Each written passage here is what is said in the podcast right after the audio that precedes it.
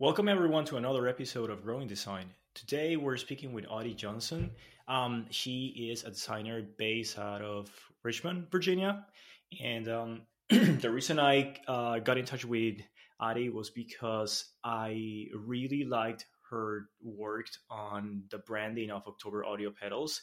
And if you don't know what that is, don't worry, we're gonna get into that. But um, this is gonna be a super very fun episode. So, um, Addie, welcome to the show. Hey, Ed, thanks so much for having me. I really appreciate it. Cool. Um, all right. So, can you please tell us what is it that you do currently? For sure. Um, I'm a product designer with, at CarMax. Um, so, I help design user interfaces and products to help people sell their car. And I also have a sort of a side business um, that used to be my full time business as a graphic design and branding identity um, business but um, I actually used to work as a graphic designer in agencies. Got my start um, working in a couple of in-house um, teams, and then started my own business. And then when the pandemic hit, I went back to um, full time. Um, actually, went to QA. So that was like kind of my career switch. But then I went back into product um, eventually afterwards. I just couldn't get couldn't get away from it, I should say. did you get to apply a little bit of your um, branding exper- experience into your current job? I do. Yes, it's awesome. So we definitely had to use like brand guidelines and brand identity in the current product world, um, and there's definitely a great. We're transitioning design systems right now, um, so that's been super fun and interesting to see like professional visual designers work at their best and then looking at how they transition an old design system into a new one in Figma. Well, that sounds a little stressing. Um, is it a, is it a big design system?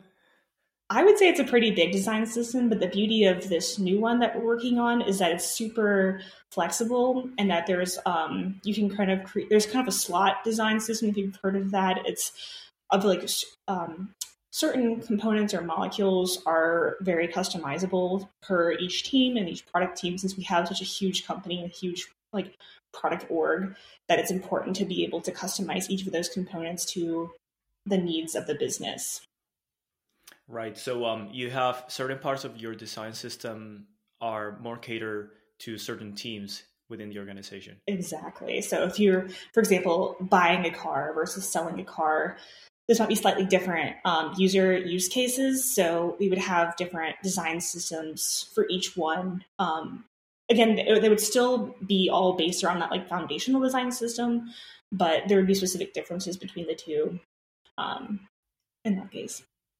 How many designers do you work with? As a product team, I would say probably 60 people designers, which is one of the biggest ones I've ever worked at before, which is super awesome. I've, in my experience, I've been on like um, generally smaller teams, like in startups or like um, mid-level companies, where there's been maybe like like between one and 20 designers on a team but it's really really cool having such a, a broad um, range of experience between people and then different product design um, kind of job capabilities and differences yeah, I mean, 60 designers, it's a lot. Um, is everyone sort of like working in the same office or is it a little bit distributed? So, um, CarMax is awesome because they let you come in if you'd like to come in if you are local, but we do work distributed across the nation in America. So, um, we have offices in Richmond, Virginia, Texas, um, and those are some of our home offices. But then we have lots of other company like organizations across that. That sounds fun. Uh yeah. Uh cool. So how did you end up doing what you're doing today? Like kind of like taking a step back, like what has been your sort of like trajectory so far? Yeah, a great question. Um, I would say I started out um, in design school. So I actually went to school for graphic design and I got a certificate in product design. Um, and then I started working at a couple different agencies in the area, just like graphic design, for branding specific or print design. And um, then I sort of actually started my own business through that, which is sort of how I got into like brand design and worked on a couple of different clients for numerous like types of guitar pedal companies and uh, like I did some museum work and some just overall startups in the area. So I love working with local startups because I can meet them in person and face. Um, and that's sort of how I got into like graphic design as a whole, and then into UX specifically. I went um, from graphic design into QA, just kind of like on a fluke. I met a friend and she needed some QA help, and I had like a general specific experience with that. And then um, a couple years later, went back to agency um, and graphic design, and then I was like, you know, I just really miss the UX part of this and like solving customer problems, not really just like creating designs. So I wanted to kind of combine the QA and the graphic design capabilities and go back into UX. So, so in the agencies, were you were doing more branding and that kind of work instead of product design? Like these agencies were not doing product design. Exactly. It was more branding work. Just I love branding work. It's super. It's an excellent form of like art and design. I'd say. Um, but I wanted to kind of combine them, which is what I do with my own personal business. Now I can combine the branding and the like actual. Let's like look at your customer base and let's help you make those sales not just look pretty. You know. yeah, actually understanding what the uh, business needs, and it's not just about pretty colors. Um, what it's um, what's kind of like you, your process or i don't want to call it process because it feels like you're putting on some some shackles but what do you normally try to do when you're tackling or facing a new design problem? Kind of like how do you go about it? How do you want to set yourself up to solve the problem? For sure. Um so it depends on the problem itself. I would say like if it's quantitative or qualitative um and it could be depending on if how the problem is um, like outlined it could be actually like looking at what is the actual problem and trying to understand like for example if a customer like keeps calling in or customers keep calling into your call center and they have a specific question or issue that they keep asking multiple times someone might think oh well we need to figure out like a way to you know answer, answer that question better. But what if the problem is actually like maybe we're not communicating something on our website, like our landing page better. So it's like, how can we we like outline that problem? Like, how can we make sure that, that we're answering the correct problem statement? Um, and if it's not really a problem statement issue, if it's more of like a qualitative or quantitative, like I'm not really sure what to do next, um, I would definitely like want to look at um, kind of choosing between looking at if you have like FullStory, for example like looking at customers actually using your product or looking at the data like, of the database or getting like actual customer interviews would be my kind of um, initial first step to solving it.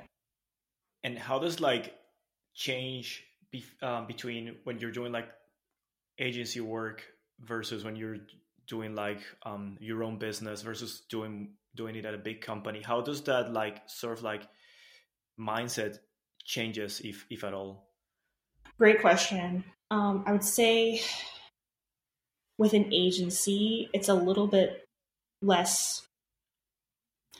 I wouldn't say a little bit less research heavy, but in general, it's more like you kind of like are given the problem statement and the, the brief, and then you kind of create concepts or designs based on that brief.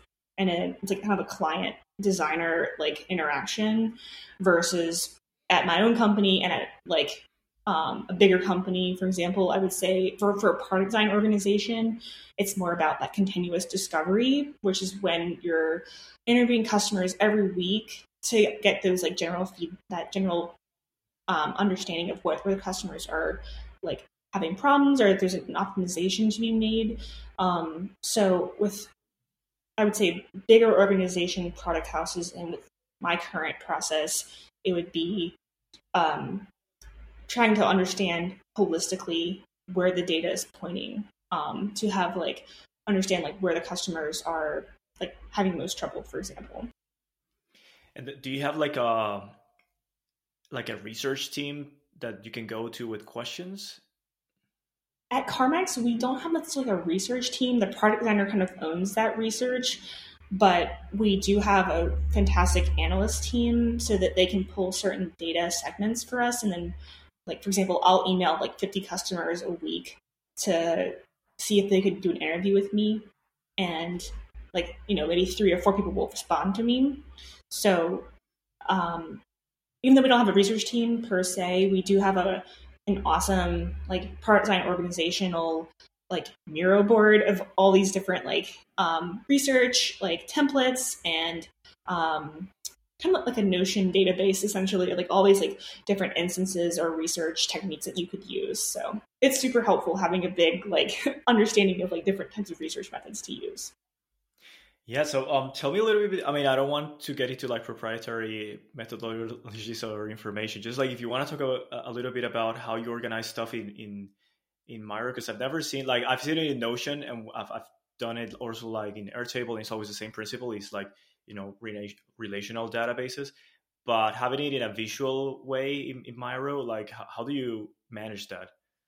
It's a really really great question because I think Miro is inherently a little bit difficult to organize in my perspective because it is such a whiteboard. Like it's kind of like this, it can get really chaotic really fast if you don't have a system.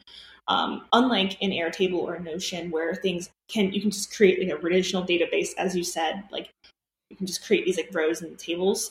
Um, so for me, I organize by like fiscal year and then, you know, teamwork, um, personal work, research, uh, stakeholder interviews, for example. Uh, and then like you have, you have to kind of create buckets for yourself depending on what you're working on. So if it's like design, research, development, discussions, um,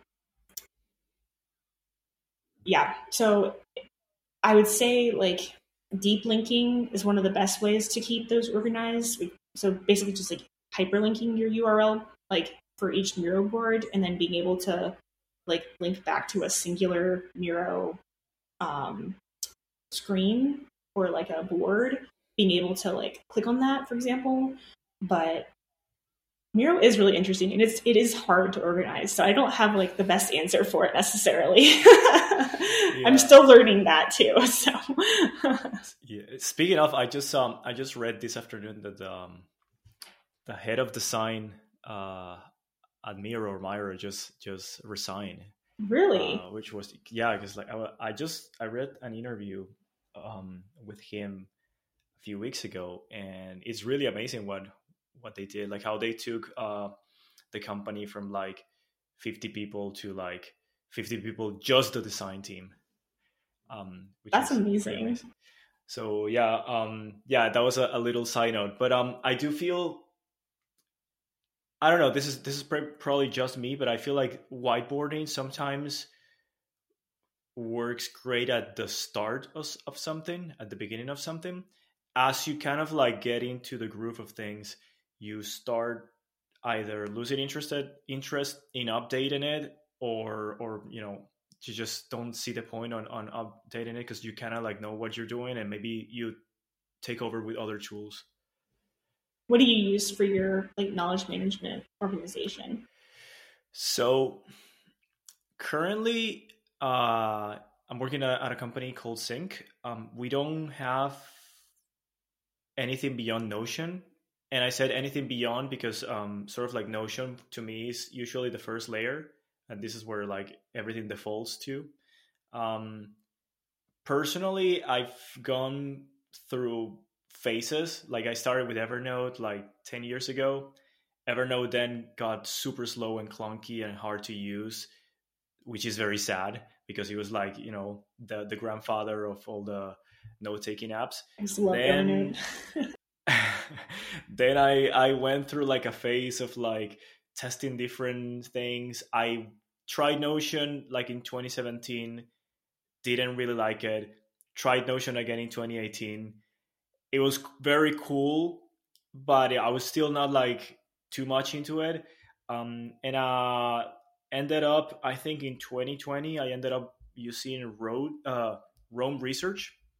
and and now that's that's what I'm and it's like I'm still using it so I think it's like uh, what is it called um the Lindy the Lindy um law or test where like the longer something survives the more likely it is to survive twice as long something like that. So to me that's like it's it's proving to be a, a tool that i'm going to be using for a long time because i'm still using it after what three years. That is awesome. We'll have to brain about that because i've heard a lot about roam as like a research knowledge management system. And i've, I've used like all those other ones. I've used notion airtable used evernote everything like that. And i'm always curious about the next you know how, how to like manage tons of information and like you know how do you com- compile all of that so that you can easily access it? Yeah so we did try to implement uh, roam uh, in in our company but it was kind of like a lot of redundancy between that and notion. So we ended up just sticking to notion for now until something else comes along you know what's really interesting is that I used to have like all of my Notion tables and databases so like organized and like I had like this crazy system to it. And now with this current company, I just use my notes app on my computer and I just use the search, the search bar, and I tag things with certain keywords, just like in the, the text itself, just to search things. I was just an experiment for myself to see like what's the easiest, lowest friction way to take notes and then be able to access it. So yeah, I'm um I hear you. So the one constant through the years has always been Apple Notes. Like it's just on the phone, it's on the computer, it's fast, and like it doesn't have like one of the first things that started annoying me about um, Evernote is like they added so much stuff. It was just like bloat, and I was like, no, I just don't need all of this. I just need to write. Um, and lately, Notes, I think it's one of the most difficult things to do um, with a mature product like Notes is not to cram too much into it. Like resisting the urge and having a very clear uh, design strategy as to this is what the product is and this is what the product is not. And like, what are the things that are essential to the product and what are the things that are just adding noise? That's really hard to do and I feel like Notes has has been really great at that. Like I don't know how many years this app has been going for. At least at least ten. It's probably as old as um, it's probably as old as the iPhone, and it's so good. It's still like so clean, so easy to use. I still use it every single day. Like me too. I think it's an awesome way to just get your thoughts out onto something and just be able to have that for some other time um, because I think I think that like Apple Notes or just like the Notes app begs the question of like, what is the point of these notes? Like, how do you access them, and like, are you keeping them so that you can? Are you just like taking the notes so that you can have an interaction upon them, or is it you're just keeping it for keeping its sake? You know, and I think that these this notes like app is so simple that it allows you to um, access them really easily in like this kind of like really like bare bones way. Yeah, I like to think of these uh, things as as um, metaphors with the or like what would be the the analog version of um, of these apps in the real world. And I look at notes and I think, okay, this is just a, a notebook that you make. It's a it's a Moleskine that you just carry around in your backpack, and it's there for you to capture things quickly but it's not like your main thing. Like for people who like like um hardcore like personal knowledge management people in the past without computers they would have used their commonplace book. So they would go home or they would go to their office and then they'll copy whatever was in their notebook into their commonplace book. I think the commonplace book to me is you know the evernote and the and the roams and the notions and all of these apps and notes is still that notebook that you carry around with you at all uh, at all times. That's awesome. I totally agree with that metaphor. So thinking about apps that we like what's your favorite app right now? I would say strava which is a biking and running swimming tracking app for all of your activities. And i love cycling and walking and swimming and it's so fun being able to see your all of your activities visualized on the map. I'm just really into how they've um, got lots of different ways to show those maps and create your own routes, and just it really elevates the activity itself so that you really, really enjoy making those activities because like people can like them and share them um, and it really builds a community within your active space yeah um, i feel like apps like um, like strava that are very like the social component is very important to like the to like workout and and sports apps because um yeah you kind of you have that extra motivation from from friends. It's like oh you actually went out even though it was raining. Exactly. I just love that it's like a travel log of all the things you've done. Like like when i'm doing like a big trip i will take my strava and i can search my activities and see where i went and which roads we took and um and i think it's just like a beautiful way to visualize like that history and that travel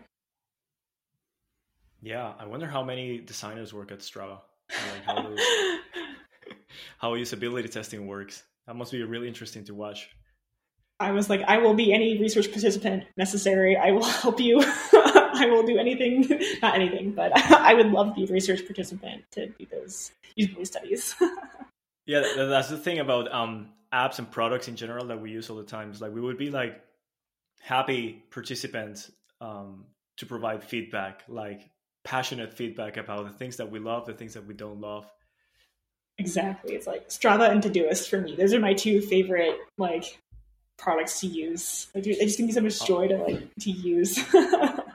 Todoist, you know, I've been I used To Todoist for a long time. This is the first year that I haven't been using Todoist.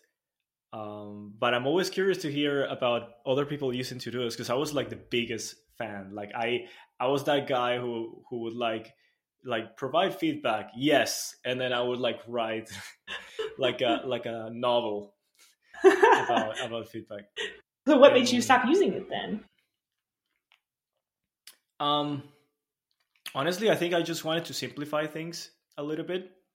Um i last year um my wife and i read uh one of Cal Newport's books. I think it was digital minimalism.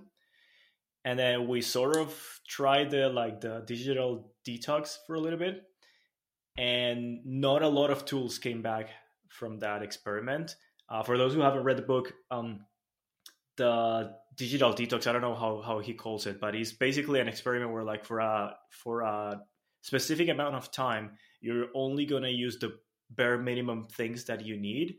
Um, for example maybe maps because you need to get to places and everything else you'll try to use pen and paper or the like a physical analog version of it.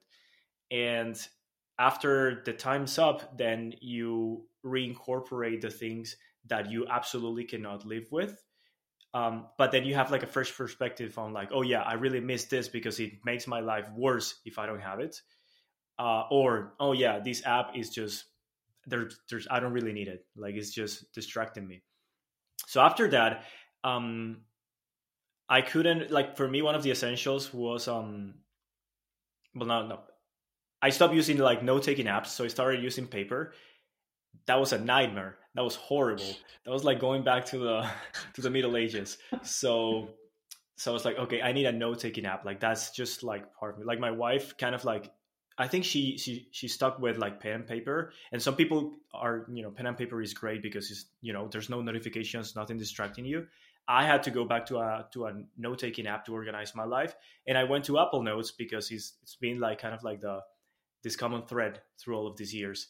So Apple Notes has checklist, so I started doing my checklist there, and I was like, okay, I have Apple Notes with checklists, and then Todoist always has like um, things I know I have to do, but I keep procrastinating and like snoozing and like rescheduling. I even knew like all of the shortcuts to reschedule um, the stuff. So I would have this like baggage of stuff that would that I knew were important, but I was never gonna do. And when I saw that, I was like, no, a to do a, checklist or a to do list needs to be discardable. Like if you don't get to stuff, just like throw it away. It's not that important. Like if it, if it was important, you would have done it. and that's how kind of like Todoist started. Like I still had it until I think last week. It was still on my dock in my in my computer, and then I just removed it from my dock, and I was like, uh, it was like historical moment because I've been using it for so long. But that's super yeah. interesting. Um, because I feel like I also used to experience that a lot with Todoist, where I would have like these like really big projects I would assign to myself, and then like I would get too overwhelmed to even work on anything about it. So then I would just keep postponing that event, and then I was like, okay, Addie, Todoist is not meant for like strategic planning. It's meant for just like tasks, and like so how can I create these like tiny little tasks from this project, and then like I guess what beauty of Todoist is for me is that it has that like real language processing where you can click, okay, I want to do this for the next day. You know, have it for tomorrow. Or you can have recurring tasks or whatever. Um, and just using how easy it is to input that data to be able to just like create those super simple tasks. But as you said, like you really can't. I mean, if something is just not getting done, it's so hard to be like, oh, let's keep postponing it. It's like going back and asking yourself, so why is this not getting done? And then like adjusting your system to it. So yeah, yeah, absolutely. Um yeah, so far I just I don't know, maybe maybe I'll bring it back at some point, but so far uh, I'm very happy with um with Apple Notes and I went also b- back to um sticky notes. So I have some sticky notes somewhere where I'm like um I also this is also because I I read um yeah, I basically try everything that I read on books, which I don't know if that's good or bad. But I read uh, "Make Time" by by Jake Knapp and um, uh, John Zeratsky, and they talk about the highlight, which is not a new concept. Like a lot of people have talked about, focus on one thing every day. So I started putting it on a post-it and just like put it on my on my monitor somewhere, and and that has been working great so far. I've been using it for yeah. Um, the whole of 2023 so far. It's March, oh. so so far so good. Let's see. I'll look into that. I've never heard of that before, but I'll definitely want to read that. I'm all about it. it's really cool. Well, he's the same the same guys that wrote um uh, the Sprint, the design Sprint. Oh, gotcha. So it's, so it's, uh, it's really list. cool. And like, what's that? It's on my list. I'll, I'll put it on my list now. yeah, time. and it's um I would recommend the physical version because it's a book like that you want to go back to, and it has some um, these uh, Sharpie sketches uh, by one of the authors, which I love. I mean, I think you would like them too. It's just like illustrations of like these cartoons with a Sharpie that look super cool. So I yeah, I have it in my in my bookcase. Um, speaking of books, what, what's um what's a book or a podcast or a movie or a video or uh, an article that has inspired you recently? I I would say the book Wanting by Luke Burgis. Um, it's about this concept called mimetic desire, and the TLDR is just that it, it's it's like asking about why do we have the goals that we have, and like the whole premise is that all of our goals usually are made because we want what other people want. And so it's like this like societally um, driven goal system that we want we want what others want and we think it's what we want for ourselves. So his like thesis is like make sure what you want is what you really really want for yourself and that you have um, thick desires not thin desires.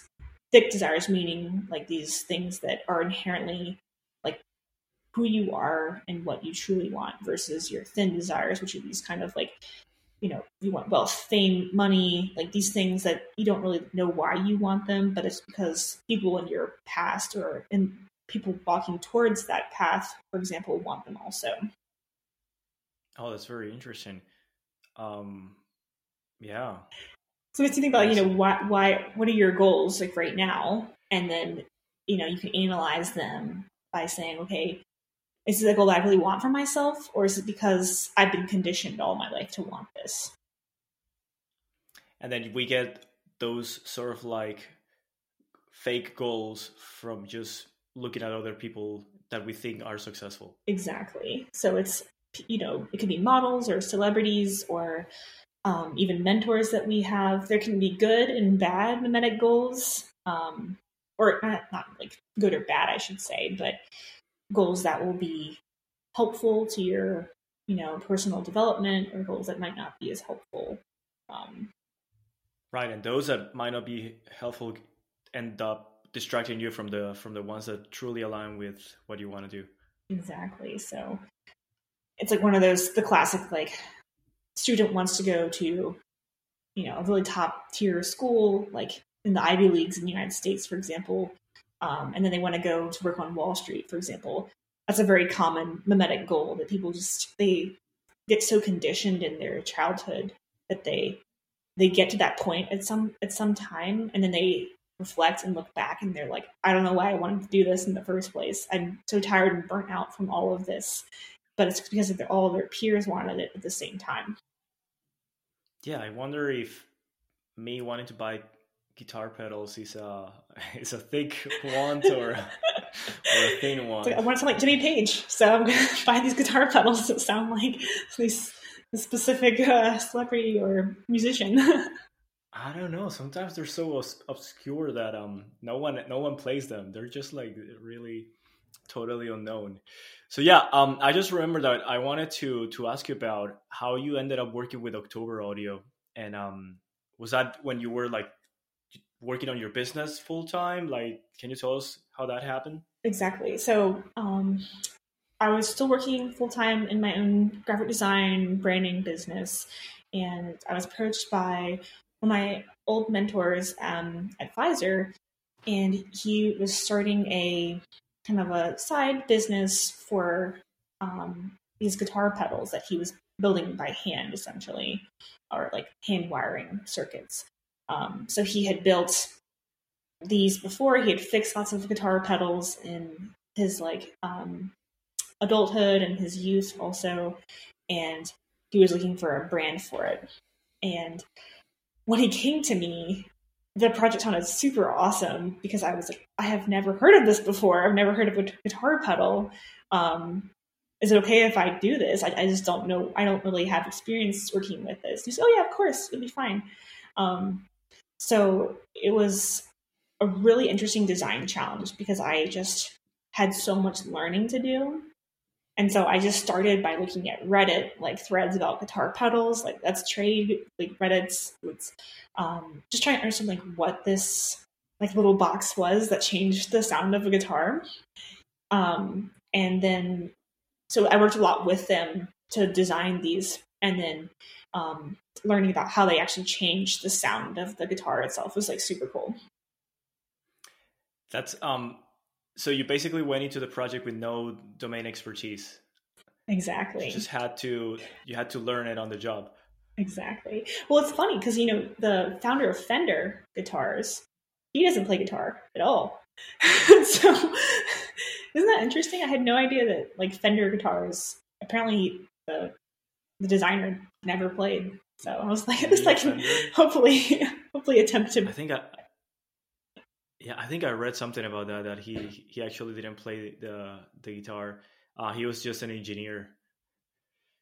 And, and he so that's, just, that's actually really cool. he was um he, he would take a lot of like user feedback uh, and incorporate it into the product before you know people came up with like fancy usability testing and stuff he was just like this is a product this is a process that has been um, going on for a while yes exactly so i think that like i definitely was inspired like by that in that regard like how can we make pedals that people want and that you know the pedal looks like what it sounds like was something that was kind of an interesting like revelation. I, I didn't really realize that like you know if you these pedals can just sound so different that it's important to use the design in a way to help inform the user what that might sound like potentially yeah, and um, I actually looked at. Uh, I've, I've been thinking about getting um these pedals because uh, I mean they sound great. Um, I I was um listening to some some YouTube demos and um they're really they're very cleverly designed like the like the circuit is actually very very clever um and well now like apart from the fact that i know who designed the branding but but yeah so like I, I read also you wrote a case study. You put it on your website. Um, you talk about how you needed to create this system that could grow, that could expand, because obviously you did this project in a point in time, but the company keeps growing and releasing new products into the market, and somehow those new products need to keep a consistent um, visual language in order for people to like always recognize them, uh, even though even though you know they came up or they come up years after you did this work, right? Exactly. So that was a big challenge for me initially with the guitar pedals because I just again I didn't have a quite of a good feel for like how these were released. Like, is it like a like a one and done kind of situation where there's only one pedal that's released? But as I kept learning about this continuous development and continuous design, I learned that you know it's it's a good idea to have like bodies or like families of pedals that work in a certain way that it represents the sound. So Mike, who I've worked with a lot on this, he's like the founder, one of the, the co-founders. Um, he has really helped me understand like what the pedal will sound like, the technology that will be used to kind of quote unquote power the pedal, and then I can kind of work with him to look at like okay what would be a good design system for this? And how can that design system kind of be flexible enough that it can grow for different types of sounds? Like for example we have a new phaser coming out which um, we wanted our knobs to be able to represent what the sound would change to when you turn the knob in a certain way. And so by using like a dotted line that would dash get dashed more and more, the phaser could be more pronounced in a certain way or like for example gain you could use a type of pattern that would um, become was like very simple at first but as it turned around where the knob became more and more distorted or noisy you could use kind of a brush stroke kind of element. So it's looking at how like certain elements can be flexible that they can still be used in a new design system but still look consistent from a previous design design there's a couple of things there that I, that just like I find really interesting. The one thing that blows my mind is um, I don't think I've seen it in any other pedal. Is like you say how the graphic around the knob sort of like represents what the knob does. Uh, it's like an like a brilliant example of affordances. Um, it's really really great because, like you said, um, the phaser uh, as it gets after you increase the rate is obviously changing the, the, sound wave and it's making it sort of like more choppy. So that's what you see in the line.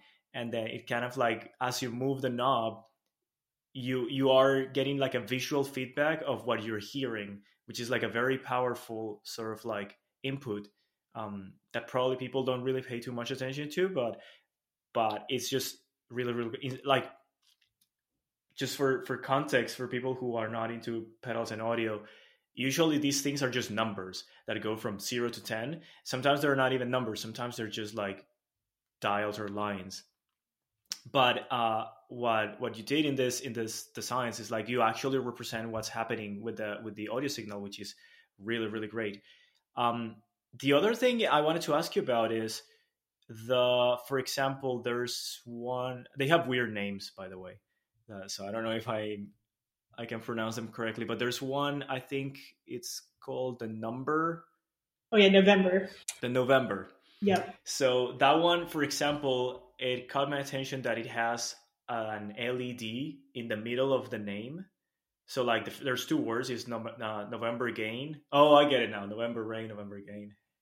Um, and the LEDs in the middle. Like, are those kind of decisions sort of like random? Where they was the LED there because the construction demanded that it was there, or was it like a more of like a creative decision to put the LED as a separator between the words? That was a creative decision, um, and I, I, again, I just I didn't have a ton of context about like what guitar pedals looked like, and those were my first pedals we designed.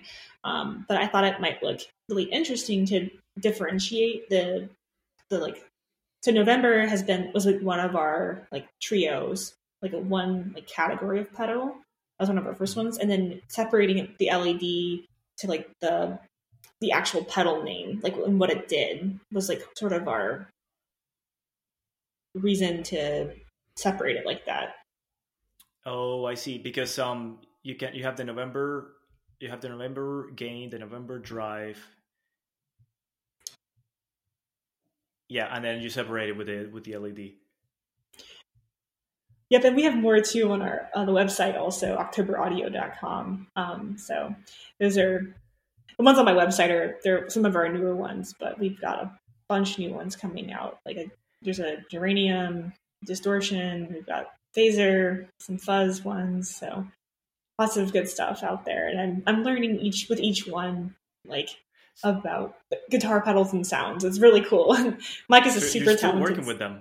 Mm-hmm, mm-hmm. So we I it's like kind of more on like whenever Mike has a new pedal, we will discuss and you know I, I work full time so I will do the pedal like outside of work hours um, or on the weekends but it's super fun for me to still have that kind of creative like fun like get a chance to do something kind of really really different and you know it's so fun seeing your pedals like in YouTube videos and demos like I'm like that's wild to see something that I did like on YouTube like like some of them have have like hundreds of thousands of views That's awesome. So, and I wouldn't be. I mean, this like I wouldn't be surprised if like some some famous musician picks them up and starts playing them, and then you know after that it's like Reddit mayhem. Like everyone's gonna be talking about them, and and people get really passionate about this. I am I'm part of this uh, group on Facebook. It's the only reason I still use Facebook for. It's called Pedal Boards of Doom, and it's I think it's just like a bunch of guitar dads just like um, flexing their pedal boards and talking about how certain capacitors affect the the sound in rainy days. It's just super nerdy. Um, but anyway, well, another technical question. I see, um, and this is I think find this also interesting from a user uh, experience perspective. Um, these devices are powered by adapters, sometimes batteries, but mostly people will use them with adapters. And if you use the wrong adapter or if you use the wrong voltage, you can like best case scenario kill the pedal, worst case scenario produce an uh, uh, an electrical damage uh, at home. So you i see that all of the all of the pedals on the face of the pedal have uh, spe- the specification of what type of adapter you have to put into it which is pretty standard. But like you know, people who are just getting into into guitar pedals don't know that's a, that's a very standard thing. Is the nine volt adapter with the negative center and the positive um, outer ring? Was that also like a decision that you made from your research, or was that something that um, Mike knew and he was like, "We ha- we have to do this"?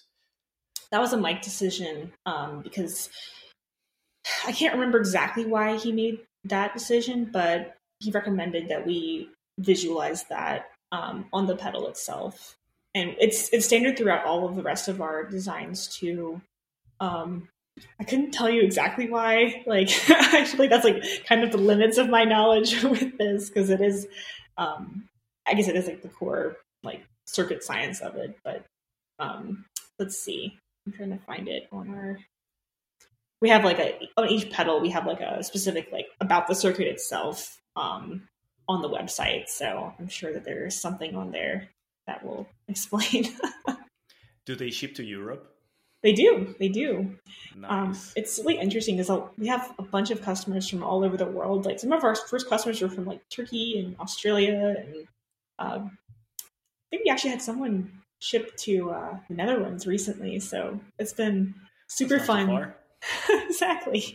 So it's super fun. Um, and again like i have learned so much working with them because again i'm i've never played a guitar before i mean my partner he's taught me how to play ukulele um, there's no pedals involved with ukulele so it's super fun though it, what about the photography on the website did you did you do those or did you get a photographer yep i did the photography on the website um, i get to use my Photoshop skills to do the fun little like graphics and stuff like that. Um, but again, not having a lot of experience with like how to take photos of guitar pedals, I had to get kind of creative with it. And then Mike does a lot of the photography himself now, um, since I don't.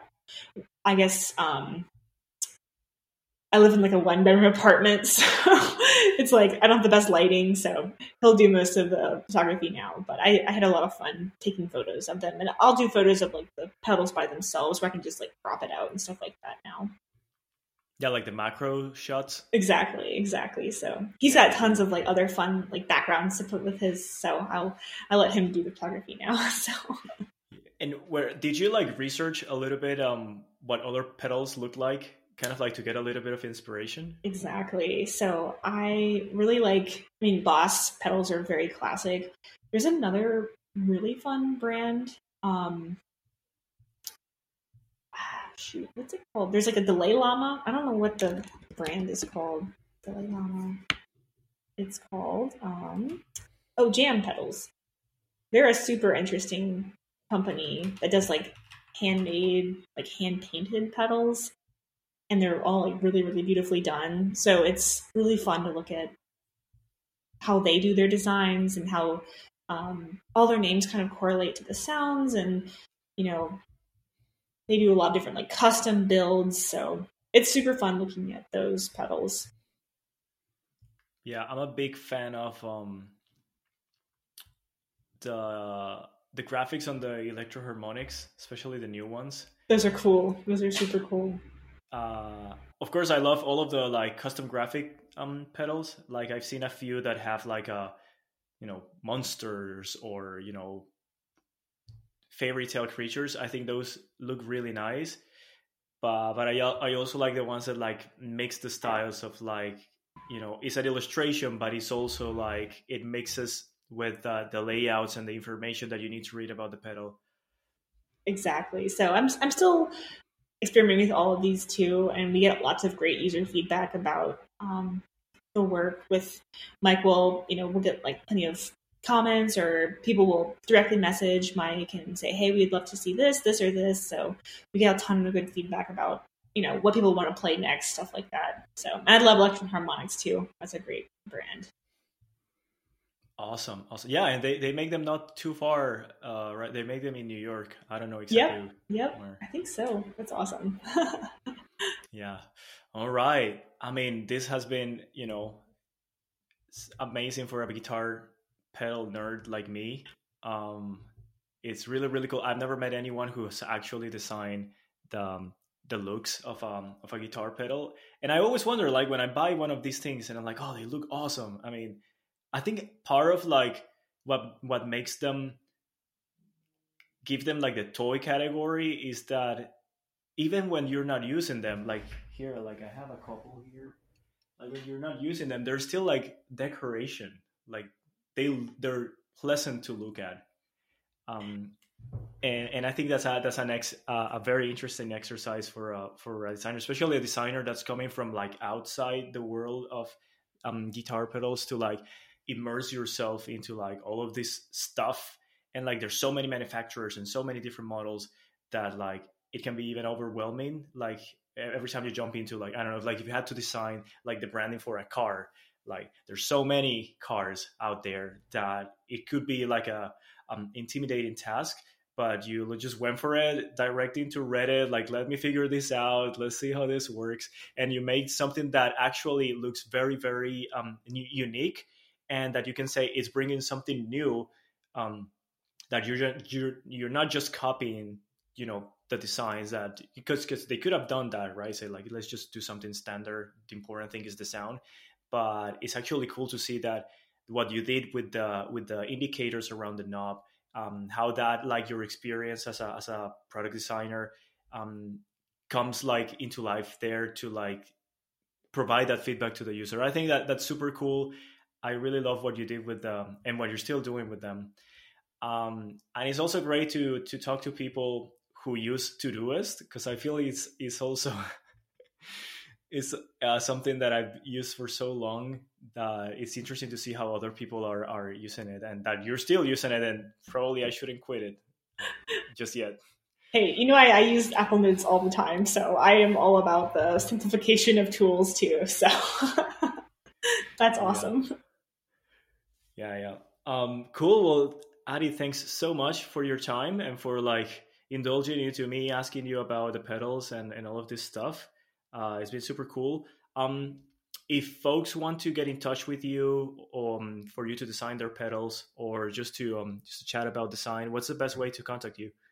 I would say through my website, addiejohnson.com would be great. I don't really use social media, so either that or email. So, but there's a little form on my website um, that you can contact me with. So I'll get back to you within like 24 ish hours, hopefully.